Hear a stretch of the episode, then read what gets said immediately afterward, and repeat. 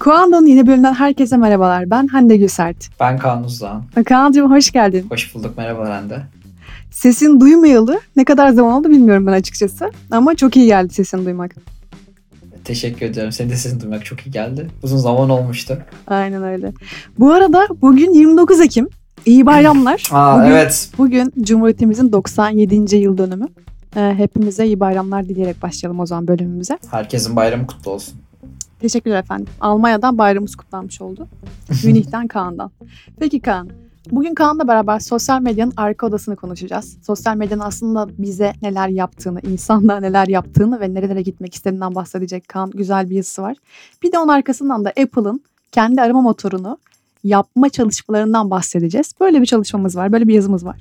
Şimdi öncelikle bir sosyal medyadan başlarız, başlayalım isteriz.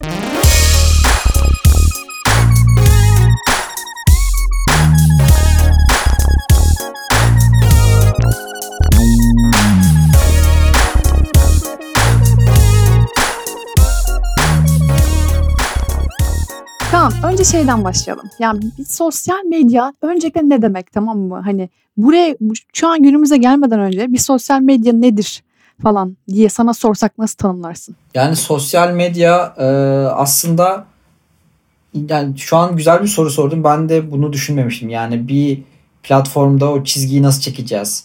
Yani insanların internette etkileşime geçtiği her yer sosyal medya mıdır? Yoksa e, ne zaman bir sosyal medya haline gelmeye başlar bu yer? Ya bence şöyle mi desek güzel şöyle şöyle desek güzel olabilir sanki. Hani bir platformun tamamen amacı sosyallik ise bu platform sosyal medya diyebiliriz. Orada şey var ya bir de bak evet bu kelime seçilme de biraz bu arada çok e, hani duyar kasmak gibi olmasın da yani ulaşmak istediğim yer şurası aslında. Sosyal medya karşısında sosyal platformlar diyoruz ya bir de işte atıyorum işte hmm. Facebook, YouTube veya TikTok veya işte Instagram bunlardan hangisi sosyal medya, hangisi sosyal platform? Sosyal medyanın şu an hayatımızın ortasında bulunmasının sence hani bize yarattığı olumsuz şeyler neler? Nasıl bu hale gelir insanlık? Yani sosyal medya dediğimiz gibi artık çok hayatın içinde ortasında işte başta böyle heyecan verici. Aa bak şöyle bir şey varmış Twitter diye bir şey varmış Facebook diye bir şey varmış. İnsanlarla konuşabiliyormuşsun dediğimiz hatta bu o günleri unuttuk artık yani 15 10-15 sene öncesinde kaldı. O dediğimiz yerlerden artık mesela e, şey gibi işte ne bileyim uçak gibi işte elektrik su gibi böyle hakikaten olduğunu varsaydığımız orada durduğunu varsaydığımız bir şey yani aslında bu çok yeni bir altyapı, infrastructure. Ama biz artık onu var kabul ediyoruz. Çünkü o kadar içindeki hayatımızın yani bir, bir yabancılık duymuyoruz hiçbir şekilde. Çok da vakit geçiriyoruz. Yani bu o günlerinden de bugüne yani bu meraklı işte olduğumuz ne olduğunu tam bilmediğimiz günlerinden bugüne evrilirken de sosyal medya e, her şeyi çok güzel şekilde getirmedi. Yani farklı zararlı diyebileceğimiz yani sonuçları da oldu. Her şey e, faydalı, insanlar faydalı olacak şekilde olmadı. İşte biz diyorduk ki yani biz sosyal medya gibi bir şey gelecek. bütün insanlığı birbirine bağlayacağız ve harika şeyler olacak. Bakın bütün insanlar kardeş olacak. Dostluk, barış vesaire. Halbuki öyle olmadı. Yani e, insanları birbirine bağladığımızda hem bundan kaynaklı sorunlar, çok büyük sorunların ortaya çıktığını fark ettik. Hem de bu, bu platformların, bu uygulamaların pratiklerinde büyük sorunların olduğunu fark ettik. Ne o sorunlar? Nelermiş mesela? Yani mesela en önemlisi bence bağımlılık şu an. Ve bu bağımlılığın da e, fizyolojik temelleri var. Yani bunu konuşacağız biraz da bugün. E, bence birinci dereceden etkisi bu yani. Çünkü doğrudan doğruya insan fizyolojisine etki eden, düşünme tarzına, vücuduna etki eden artık etkileri var bu e, sosyal uygulamaların, sosyal medyanın aşırı kullanımının. Bunun dışında e, toplum içinde zaten konuştuğumuz şeylerden biri polarizasyon çok fazla yaratmaya başladı. E, işte yalan haberlerin yayılması, onun dışında bireysel bazda da e, bağımlılığın dışında anksiyete, dikkat dağınıklığı, e, bunlar hep hakikaten bilimsel çalışmaları yapılmış ve dokümente edilmiş, ortaya konmuş günümüz sonuçları. Mesela ben çok ilginç bir e, bilimsel makale okumuştum.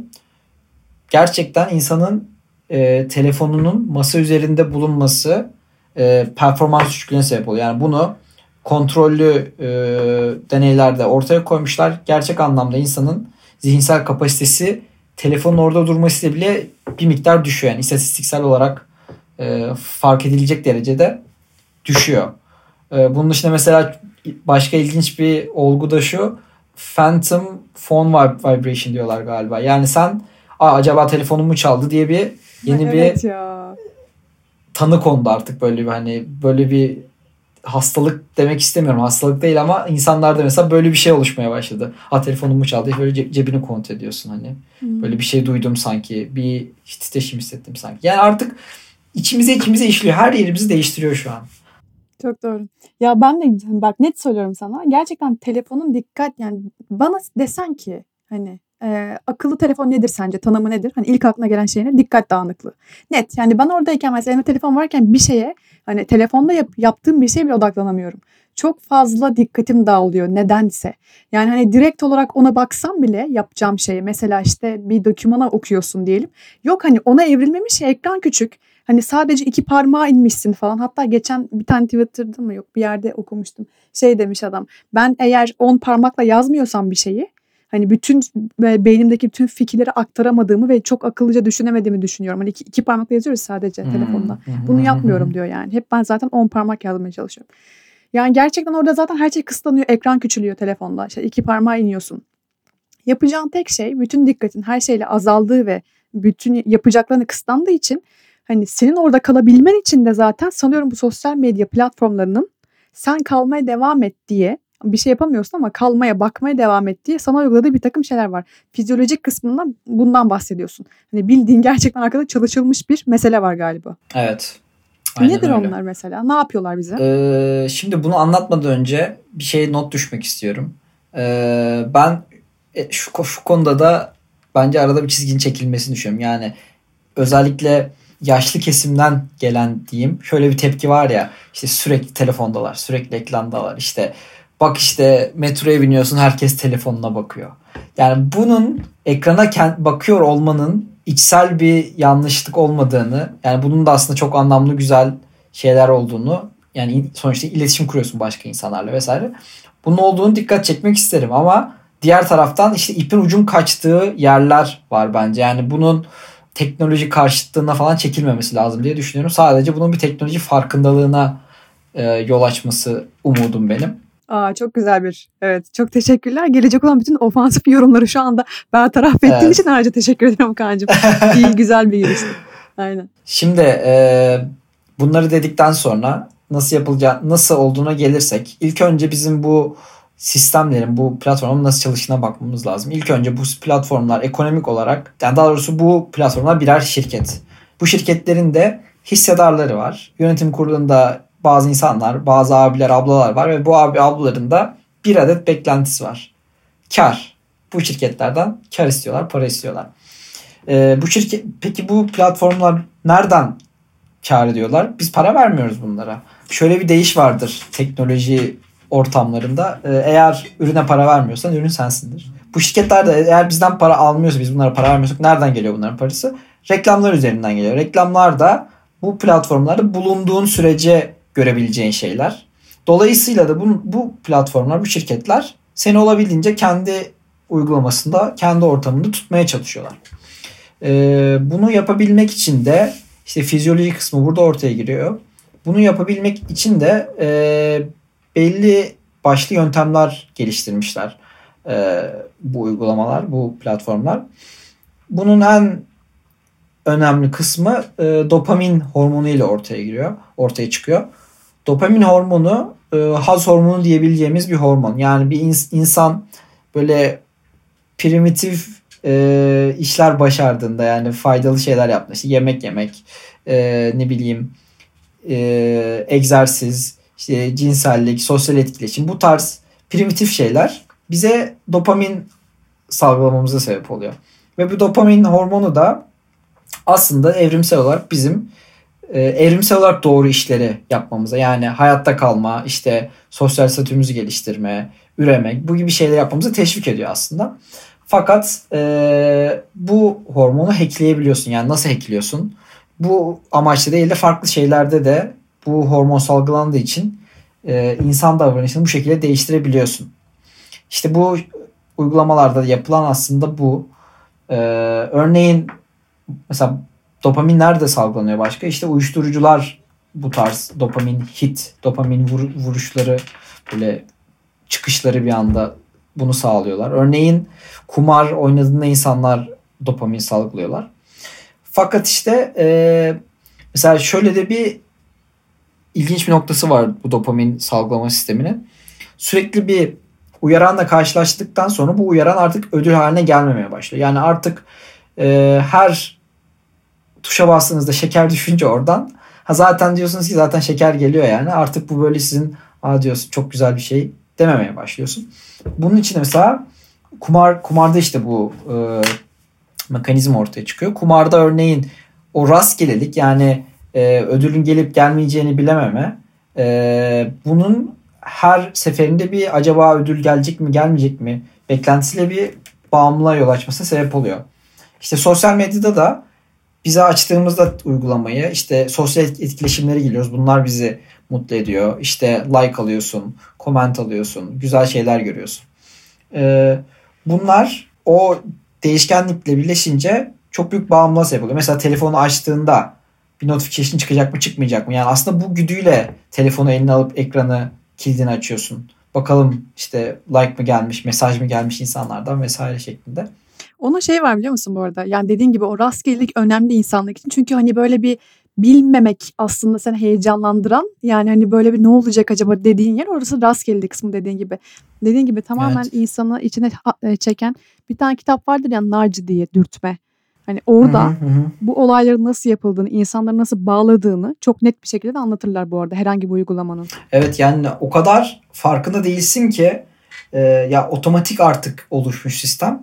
Böyle en ufak bir sıkıldığında direkt elin telefona gidiyor. Yani bunun bir şeyi yok. Hani insan bir adım bir düşünüp bir adım geri atıp baktığında aslında çok yani korkunç bir şey aslında gerçekten. Yani ben artık şeyi falan mesela düşünüyorum. Geçen aklıma geldi. Yani eskiden insanlar tuvalette ne yapıyormuş mesela anlıyor musun? yani, çok sıkıcı hani, yani çünkü. Gerçekten yani artık şeyiz o kadar çok uyaranla karşı karşıyayız ki her an her dakika böyle bir kendi başımıza durup düşünemiyoruz bile. Hani sürekli bir uyaran var. Sürekli dışarıdan bir şeyler geliyor ve yaşıyoruz gidiyoruz akıyor gidiyor o gün. Hmm. Hani böyle bir durup e, gerçekte ne oluyor ben neler yapıyorum ben neler düşünüyorum bunun farkında olamıyoruz. İşte doğrudan etkileri bu oluyor. Diğer taraftan da işte e, ikincil olarak da dikkat dağınıklığına sebep oluyor. Çünkü artık uzun şeyleri okuyamıyorsun. Gerçekten yani ben de başta buna bunu inkar ediyordum. Ama gerçekten o kadar çok insandan duydum ve kendimi de gözlemliyorum ki bunu. Yani uzun şeyleri gerçekten okuyamamaya başladık.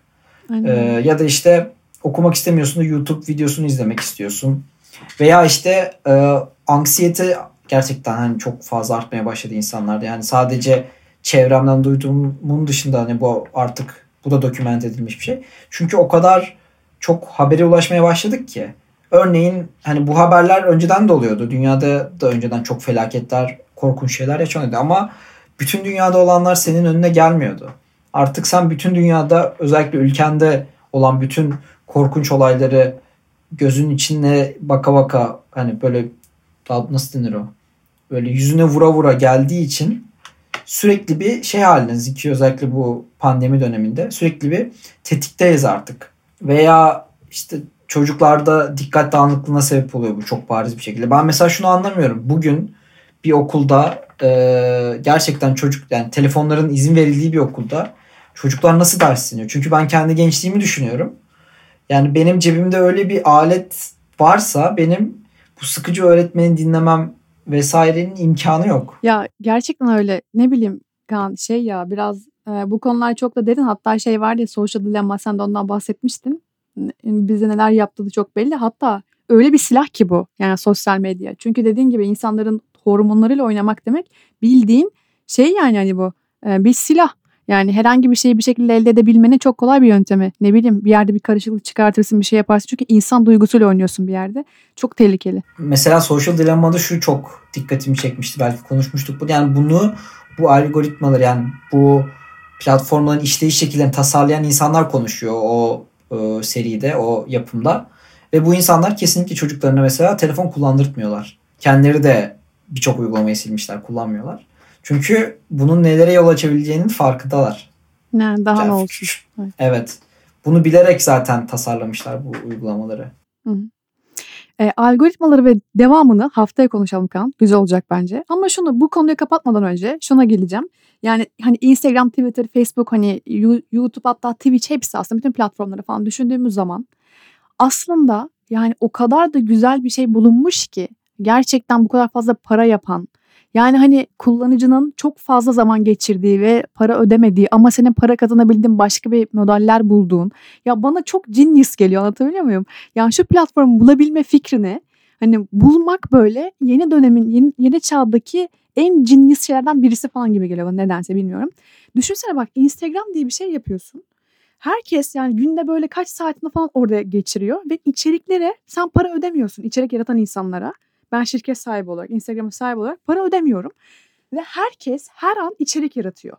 Ve içerikler artık öyle de güzel olmaya başlıyor ki bir yerden sonra estetik falan yani. Hani muazzam bir fikir ya. Muazzam bir business, business model fikri. O yüzden e, ben buradaki e, zekayı da görüyorum açıkçası. Bunu da bir yavan atmak istemedim yani. Evet yani business modelin dışında da e, gerçekten şey de çok fazla imkan da sunuyor artık. Tabii ki bu uygulamalar. Mesela şöyle bir kavram da ortaya atılmıştı. Benim de sevdiğim bir kavramdır. Mesela social intimacy'ydi sanırım. Yani sen artık sosyal medyada sürekli arkadaşlarını gördüğün için artık o insanlarla aranda bir bağ oluşmaya başlıyor. Hakikaten bu insan ne yapıyor, ne yiyor, ne içiyor, nereye gidiyor, nelerden hoşlanıyor. Bunu anlıyorsun. Ve ben bunu kesinlikle hissediyorum. Özellikle e, örneğin Twitter'da veya Instagram'da sıklıkla takip ettiğim kişiler ve etmediğim kişiler arasında. Yani çünkü o gö- takip ettiğim kişilerle gerçekten sürekli görüşüyor gibiyim. Sürekli ne yaptıklarını görüyorum, neler düşündüklerini okuyabiliyorum. Ve bir yerden sonra bir gerçek anlamda bir bağ oluşuyor. Yani böyle bir güzelliği de var mesela. Veya yani tek tıkta hani dünyanın en akıllı, en böyle alanında saygın, her şeyi bilen insanların düşüncelerini okuyorsun resmen. Twitter'da mesela bu insanlar döktüğü zaman bunlar ortaya. Mükemmel olay, bir şey bu. Onları bulabilmek kancım ama. Olay onları bulabilmek. Her şeyi izlemek, görmek değil de olay o insanları. Hani biraz daha kıymetli olacak bilgiler edinmek muhtemelen. Diğer her şey değil. Çünkü çok fazla çöp de var yani. internetin doğası gereği tabii ki. Peki bu konu çok derin. Çok da konuşulur üzerinde ama hemen çok kısa ikinci konumuzdan bahsedeceğim.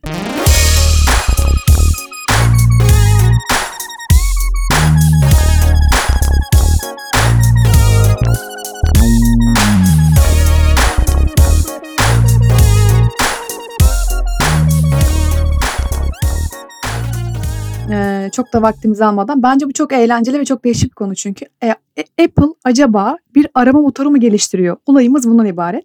Şimdi aslında ne oluyor? Çok kısa bir ondan bahsedeyim. E, sonra Kaan'da fikrini almak isteyeceğim. ABD Adalet Bakanlığı'nın Google açtığı bir antitrust davası vardı. Bu antitrust kelimesini de zaten hani gerçekten belki şeyle hani böyle öğrendik bilmiyorum ama. Her böyle... antitrust dediğimizde bir içelim. Aynen öyle. Hmm, Google açtı bu antitrust davası çok işte geçtiğimiz hafta hatta geçtiğimiz salı açmıştı bu dava ve çok da büyük bir dava çünkü e, Microsoft'ta açtığı büyük davanın 98'de açtığı davanın ardından hani büyük bir platformu açtığı ikinci dava bu e, ABD'nin bizzati olarak o yüzden önemli. E, hani bunu açtı Google'a. Peki hani Apple'la ne alakası var bunun dersek şöyle ki e, ABD Adalet Bakanlığı Google'a aç, açtığı davanın merkezine iPhone'un varsayılan arama motoru olarak Google'ın kendi arama motoruna koymasını tahmini olarak iPhone'a ödediği 8 milyar ve 12 milyar arasındaki dolarlık yıllık ödemelerini koydu aslında. Hani bunu rekabete aykırı gördü e, bakanlık. Google'a dedi ki sen iPhone'a kendi nasıl varsayılan olarak e, koyabiliyorsun. Olay bu olmaması lazım. Bunun üzerine e, iPhone'da kendi işletim sisteminin yani en son sürümü iOS 14'te gördüğümüz minik bir e, triğin ardından aslında böyle bir kanıya vardık ki acaba dedik iPhone kendi yani Apple özür diliyorum kendi arama e, arama motorunu yapıyor olabilir mi? Peki buraya nasıl geleceğim şimdi? Bir kanıtlarımız var önce. Yani bunları bir paylaşmak isterim. Şimdi kanıtlar şöyle. Apple İki buçuk yıl önce Google'ın arama sorumlusu John e, Gian, Giannan Andrea'yı kendi bünyesine katmış. E, bunu ben bilmiyordum, yeni öğrendim. Bu işe alımı zamanında görünüşte işte yapay zeka yetenekleri için e, John'un ve Siri sanal, sanal asistanın gelişimine katkıda bulunacağını düşündükleri için aldıklarından bahsetmişler ama baktığın zaman da Kaan bu John dediğimiz arkadaş geldiğinde e, Google'ın arama sor yani aramasının başındaymış. Direkt search'ın head'iymiş ve hani 8 yıllık bir deneyimi var orada arkadaşın. E, Apple'ın bir diğer kanıtımız da şu aslında Apple'ın arama motoruyla alakalı olabileceğini düşündüğümüz. E, arama mühendisleri için sık sık yaptığı iş ilanları var Apple'ın son zamanlarda ve yaptığı şey e, kullandığı cümleler şöyle. Apple'ın çığır aşan e, arama teknolojisinin mimarisini tanımlama ve uygulamaya davet ediyoruz sizi şeklinde. Çığır açan arama teknolojisi Apple'ın. E, sonra şey var dijital pazarlama uzmanları da ayrıca e, bu şey vardır ya hani web tarayıcıları vardır. Herhangi bir arama motorunun temelini oluşturan e, geniş çevrim için materyal veri tabanı oluşturmak için sürekli böyle e, sayfaları tararlar. E, bot deriz aslında onlara. Google bot da vardı çok crawl ederler. Aynen web crawlerlar. E, dijital pazarlama uzmanları da iPhone'un e, üreticisinin yani Apple'ın aslında Apple botunu görmeye başlamışlar sitelerde çok sık son zamanlarda Apple botu. E, bilgi topladığını falan düşünüyorlar. Peki bu iOS 14'teki olay neydi onu da bir hemen söyleyeyim kısaca. Ee, iOS 14'te beraber gelen e, bir şey var ki arama işlevleri için Google'ı bir kenara attığını düşündürüyor Apple'ın. O da şu. E, bugün görünümü adı verilen bir şey var ana ekranda e, iOS 14'te Apple'da.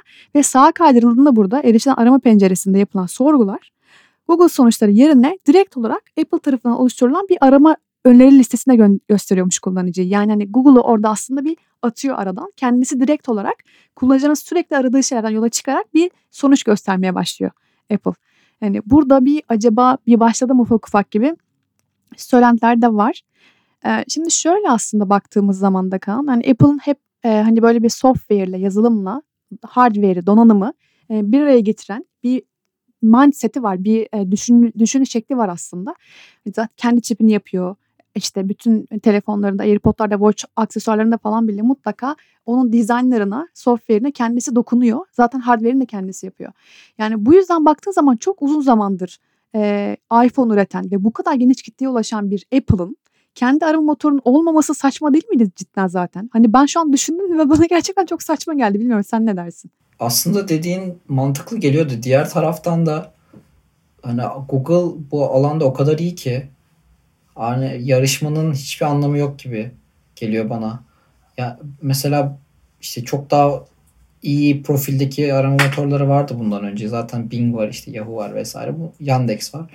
Bunlar da yani bir türlü o seviyeye ulaşamıyorlar. Çünkü belli bir sanki seviyenin üstünde yapmaya çalışmanın pek bir anlamı yok gibi. Sanki Apple da direkt bana bunu yapmazmış gibi geliyor. Hani bütün göstergeler onu işaret ediyor da acaba böyle daha özelleşmiş bir ürün mü çıkaracaklar? Yani daha böyle tamamen bir işte Apple.com gibi bir arama motoru değil de hani kendi işte ürünlerini entegre böyle hakikaten kişiye özel bir şey vesaire gibi bir şey mi yapmaya çalışıyorlar? Bilmiyorum benim düşüncem o yönde oldu. Mantıklı aslında. Senin dediğini de savunan çok fazla isim var bu arada. İşte Columbia Business School'dan işletme profesörü Dan Wang de aynı senin dediğin gibi son derece zor olur bu Apple için demiş.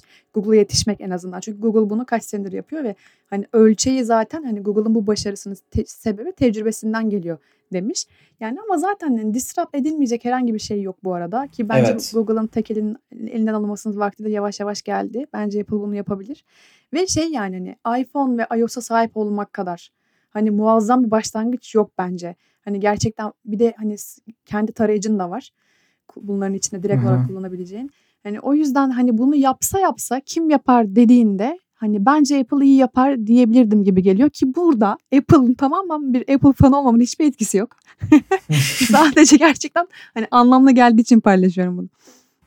Peki bu direkt da yani şeyden bahsettin. Antitrust davasından bahsettin daha değil mi? Bu direkt bir antitrust davası konusu değil mi? Aynen. Bak o da ayrı bir konu bu arada. Çok mantıklısın bu, burada. Ben de onu düşündüm. Yani hani insanlar insanlar dava açıyorlar tekelsin diye. Apple da diyor ki bir dakika oyunu ben yükseltiyorum şu an. iOS, iPhone falan hani mobil e, mobil platformlardaki tekellimin yanına hani ben bir de bu pazara gireceğim. Kendi cihazlarımın içine kendi arama motorumu koyacağım ki rekabet hani tamamen sıfırlansın. Hani oradaki regülasyon ne olacak benim de fikrim yok. Hani çok büyük bir hamle bu aslında baktığında böyle bir şey olursa. Hani ortalık karışır cidden. Buradaki şey nasıl re- regülasyon ne olacak o zaman? Ne diyecekler Apple'a? Yapamaz mısın diyecekler. Ya bu da çok saçma değil mi? Hani sen bir şirkete şey diyorsun sen bunu yapamazsın. Hani yapacak Evet. bir şey katacak ortaya. Hayır sen bunu yapamazsın mı diyeceksin mesela. Oradaki olay ne olacak yani? Bence de ya çoğu bu konudaki tartışmaların çoğu çok sığ kalıyor gibi geliyor bana da. Yani gerçekçi değil en azından. Mesela biz bu şirketleri böleceğiz diyorsun. Nasıl böleceksin? Neye göre böleceksin? Böldüğün zaman yerine kim gelecek?